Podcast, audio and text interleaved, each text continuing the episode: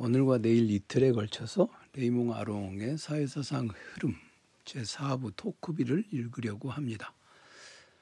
지난주에도 월화수 세 번에 걸쳐서 마르크스를 읽었는데요.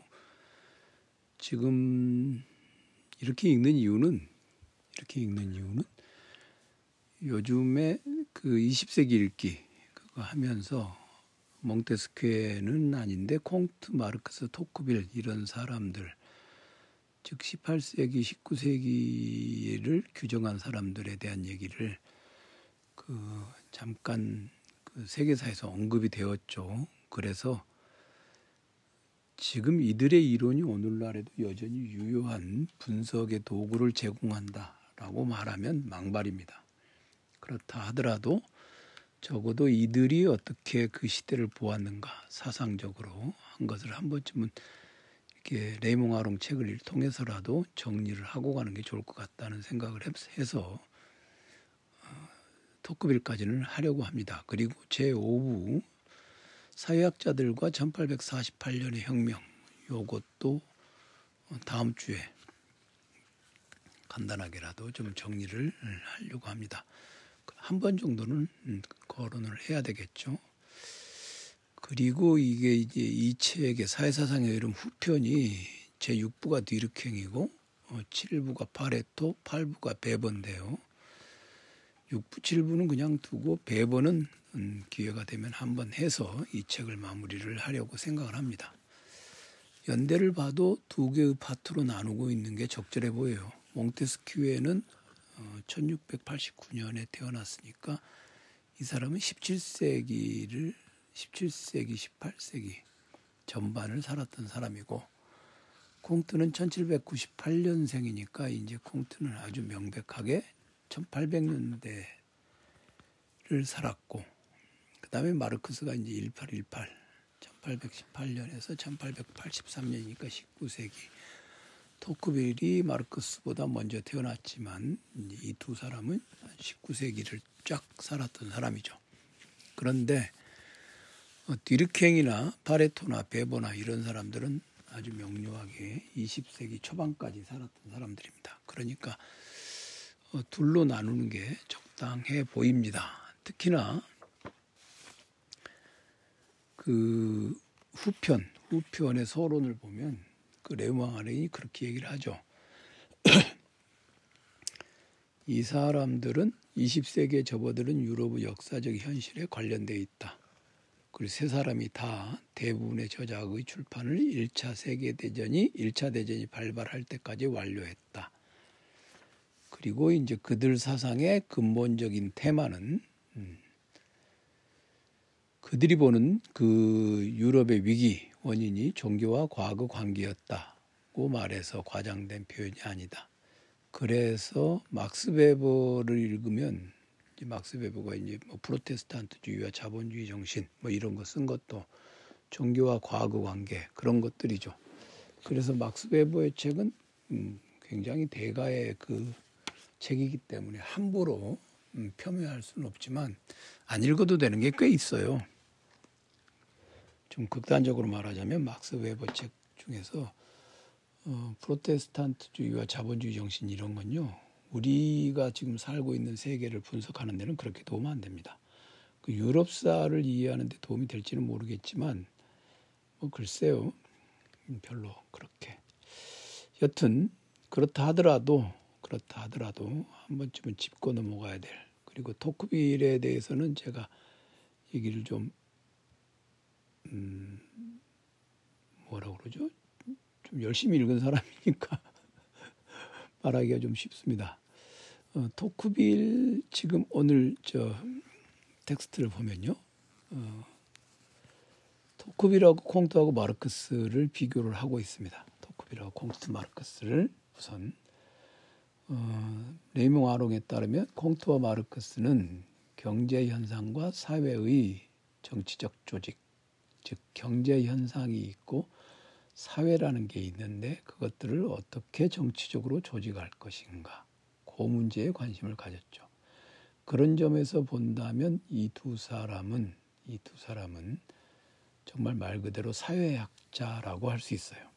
네, 특히 콩트는 산업사회 자체에 관심을 기울였고 그리고 그것을 음, 기술관료 조직을 근간으로 하는 그것을 대체할 수 있는 사회 산업 사회가 가지고 있는 문제점을 어떻게 하면 해결할 수 있겠는가 그랬을 때 이제 기술 관료 조직을 근간으로 하는 사회 조직에 관심을 가졌다. 그게 이제 아롱의 평가죠. 그러니까 신학적 군사적 사회 유형이 있고 과학적 산업적 사회 유형이 있는데 예, 콩트는 그것을 갖다가 이제 실증적 시대로 실증적 시대로 최종적으로 3단계 법칙에서 근데 그 실증적 시대라고 하는 것 그게 바로 이제 기술 관료적 해결책이다 그렇게 얘기를 하는 거죠. 그런데 이제 그것을 사람들한테 어필하기 위해서는 종말적인 철학이 거기에 개입될 수밖에 없었다는 것이 콩트에 대한 평가입니다. 마르크스도 마찬가지로 그 산업 사회에 관심을 가지고 있었는데 마르크스는 산업 사회가 자본주의적 생산 양식이라고 하는 것으로 조직되어 있다는 것에 집중을 합니다. 그리고 그것을 혁명가의 묵시록 비전으로서 전복하는 데 관심이 있다. 다르게 말하면요. 마르크스나 콩트나 둘 다 기본적으로 그들 앞에 놓여 있는 세상이 어떤 세상이냐? 산업사회라고 하는 그 근대적 산업사회라고 하는 것이 그들 앞에 놓여 있는 세상입니다. 그런데 마르크스는 그게 착취, exploitation, 예, 착취를 이윤 메커니즘으로 하는 즉 착취를 통해서 이윤을 수탈하는 그런 자본주의적 생산 양식으로 조직되어 있다는 것에 관심을 갖는 것이죠. 그런 점에서 둘 다 두 사람 모두 다 그 산업 사회라고 하는 것을 문제 삼았다. 그 공통점이 있어요. 둘 다. 근데 이제 콩트는 그것이 기술적으로 조직되어 있는 것에 기술 양식이라고 할까요? 그런 식으로 생각을 하는 것이고 마르크스는 그것을 경제적인 자본주의적 생산 양식이라고 하는 것으로 조직되어 있다 하는 것에 관심을 가졌죠. 그것이 이제 산업 사회가 어떤 식으로 조직되어 있는가에 대해서 관심을 가졌다고 한다면 그리고 이제 마르크스는 거기에 거기에 그 정치적인 어떤 전망과 철학적인 사변을 기묘하게 혼합을 해서 묵시록을 하나 썼죠. 음, 그런데 그러니까 이제 똑같이 산업사회라고 하는 것이 눈앞에 놓여 있어도 어떤 단면을 잘라서 거기에 접근해 들어가는가 그런 것들을 음, 차이가 있죠. 그런데 마르크스는 그게 이제 자본주의적 생산 양식이라고 하는 게 결정적인 것이라고 보았기 때문에 그것만 전복한다면 그것만 전복한다면 어, 산업사회라고 하는 것이 가져다주는 아주 그 못된 측면들을 없앨 수 있다. 그렇게 생각을 했던 것입니다. 그런데 지금 돌이켜 보면 지금 우리가 살고 있는 세계도 산업사회죠. 뭐좀 뭐 4차 산업혁명 그런 얘기를 하잖아요. 그러니까 여전히 산업사회예요. 근데 그것을 조직하는 방식은 반드시 자본주의적인 방식이냐. 마르크스가 생각했던 또는 마르크스가 분석했던 또는 마르크스 시대에 통용되던 자본주의적인 방식은 아니죠. 달라졌어요.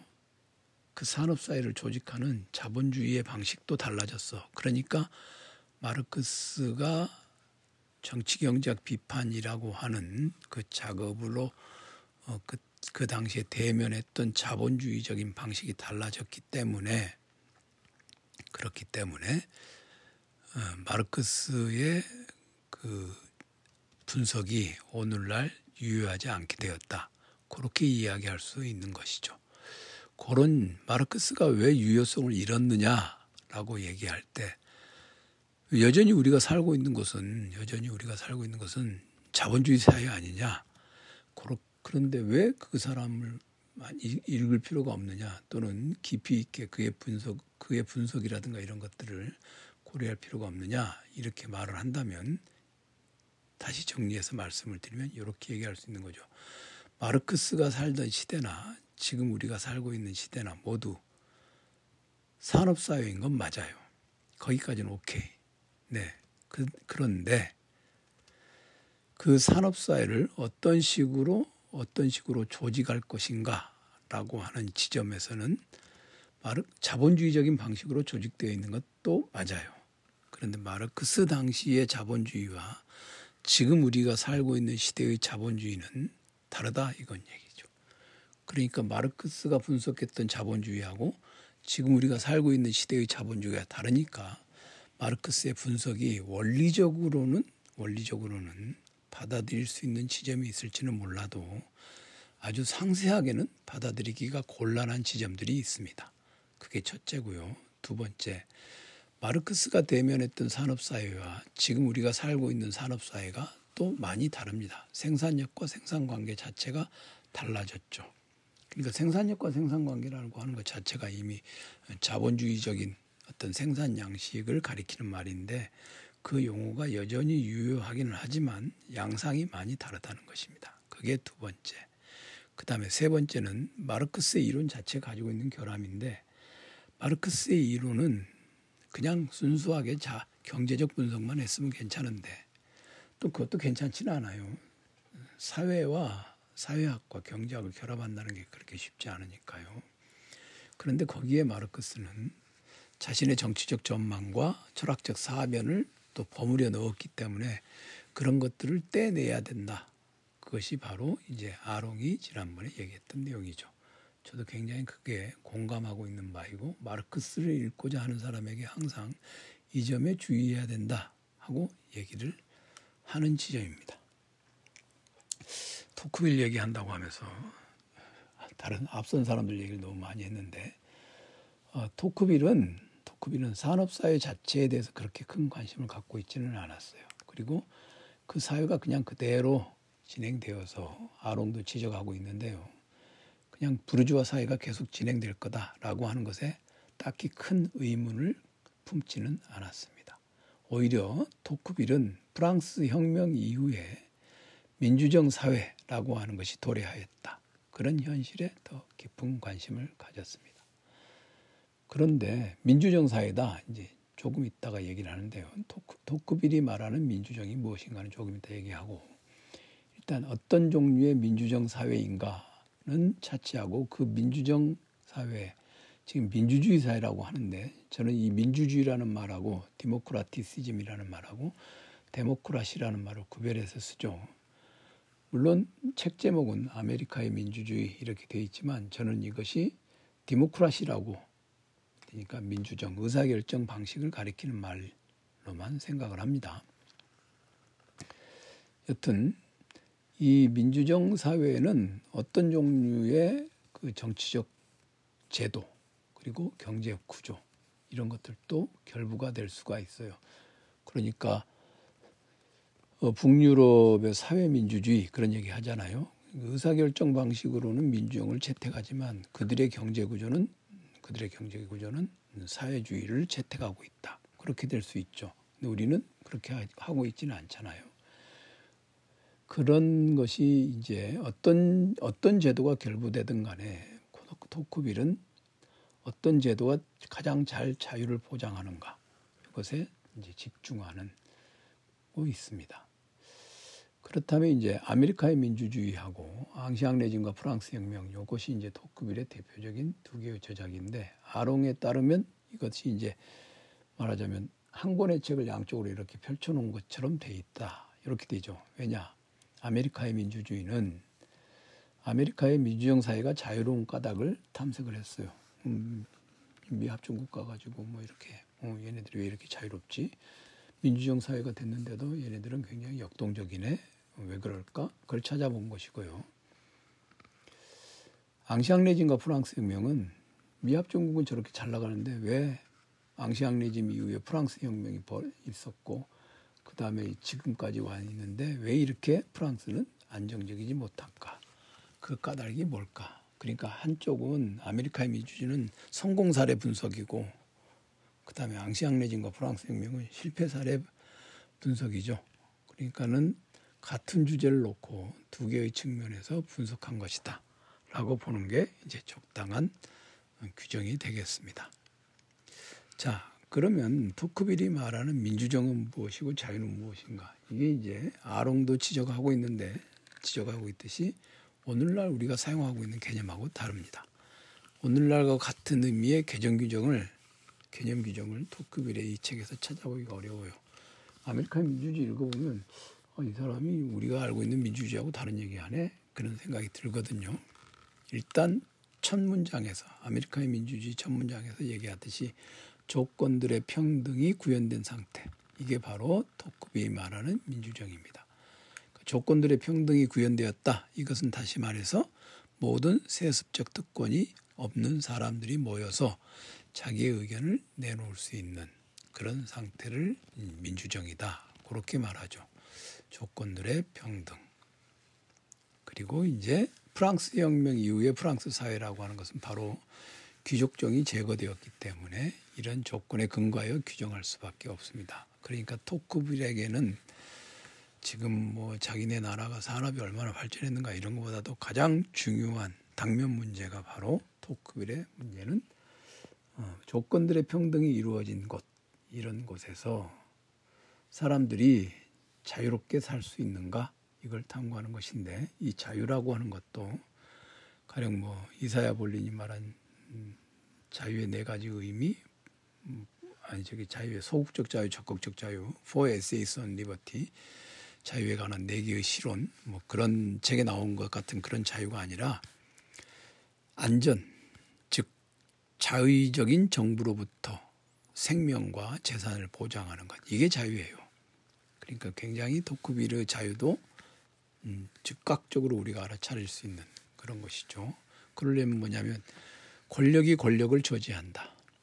권력이 권력을 저지한다. 이제 뭐 가령 대통령이 개판치고 술이나 처먹고 있고 그러면은 어떻겠어요?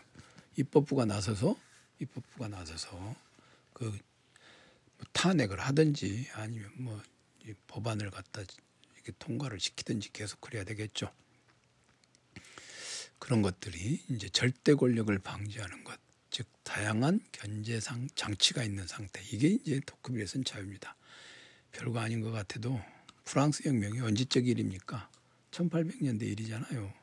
근데 200년이 지금 지난 지금도 이것은 굉장히 중요한 문제라는 것을 한국 사회에서 알 수 있습니다. 한국이라고 하는 나라는 정말 제가 이제 87년 6월 항쟁 이후로 지금까지 그때부터 이제 나이 서른 살이 다 되었어야 투표를 해보는 그런 기이한 나라에서 살았지 않습니까? 30년 동안 투표하면서 느낀 건데요. 정말 계속해서 견제를 해야 돼요. 제정신 아닌 놈들이 아직도 많이 남아 있어요. 그리고 그 놈들이 권력을 추구해요. 그러니까 자의적인 정부를 만들 수 있는 가능성이 너무나 많아. 30년이 지났는데도 대통령 직선제만 관철하면 모든 게 끝날 줄 알았는데 안 되더라. 그런 얘기예요. 자의적인 놈들이 너무 많아. 그렇기 때문에 계속해서 견제해야 됩니다. 그러니까 저는 이제 강의할 때는 우스갯소리로 뭐 다 잘났으니까 모두 다 투표하러 가면 다 찍어줬다. 그렇게 얘기하지만 저는 그런, 그런 투표 해본 적 한 번도 없습니다. 그냥 저는 오로지 그 자의적인 정부를 견제할 수 있는 자의적인 정부를 견제할 수 있는 유일한 야당 그러니까 지방의회 뭐 그다음에 뭐 구의원 시의원 그다음에 뭐 국회의원, 비례대표 이런 거 할 거 없이 저는 항상 항상 민주당의 모든 표를 단 한 번도 무슨 뭐, 뭐 진보당에다가 한 번 주고 뭐 니네 비례는 비례는 니네 주고 그런 거 없어요. 지금까지 그래서 지금까지 저기 뭐야 걔들이 뭐 한 거 있습니까? 없습니다. 일단 자의적인 정부를 어, 구성할 만한 소지가 있는 놈들을 싹 일단 정리를 해야 되는데 아직도 정리 안 되고 있죠. 30%는 그런 놈들을 지지하고 있어요. 한국 사람이. 그렇기 때문에 그때까지는 안 됩니다. 토크빌의 이 책이 어, 조건들의 평등이 구현된 상태예요. 일단 우리는 세습적 특권이 없으니까. 그런데도 그걸 어떻게든지 세습 정식으로 만들려고 하는 것. 그런 놈들이 있죠. 그리고 자의 그것을 자의적인 정부로서 계속 보장하려고 하는 놈들이 있고 그러니까 이게 토크빌의 문제 의식이 서양 사람들은 어떨지 몰라도 우리는 우리에게는 21세기 대한민국에서도 여전히 유효합니다. 조건들이 평등에 보장된 상태에서 전제주의에 떨어지지 않고 자유를 지킬 수 있는가? 이게 바로 이제 앙시앙 레진과 프랑스 혁명 3권 어, 3장에 나오는 얘기인데 이게 이제 바로 이제 두 권의 책 아메리카의 민주주의와 앙시앙 레진과 프랑스 혁명 여기에 모두 다 공통된 어, 문제 의식이라고 할 수 있습니다. 전제주의에 떨어졌었잖아요, 우리. 그 지금 떨어질 위험이 있죠. 그러니까는 그들을 음, 척결하기 위해서는 절대적으로 강력한 음, 그 대항 권력이 필요한 것이죠. 자, 그 다음에 아메리카의 민주정의 자유로운 원인은 뭐냐? 첫째는 아메리카가 처한 우연적 특수한 상황. 그 다음에 이제 지리적 공간이죠. 이게 이제 그 땅이 넓어서 그래요. 땅이 넓어서. 그리고 토지에 집착 안 하고 토지 집착을 뉴욕이나 뭐 이런 대도시나 아니면 토지에 집착 안 하고 그다음에 여러 가지 법률이 있고 관습과 예법이 있다. 그런데 토크빌은 토크빌은 어, 지리적 공, 공간이라고 하는 건 일단 차치하고 법률보다는 관습과 예법, 즉 습속에 더 중요한 우선권을 준 것은 사실입니다. 그게 이제 토크빌이 말하는 그런 거죠. 그래서 그게 이제 자율적 결사체 또는 사회체라고 하는 것, 그런 관행들이 중요하다. 그것을 얘기하죠. 네, 일단 오늘은 여기까지 하겠습니다.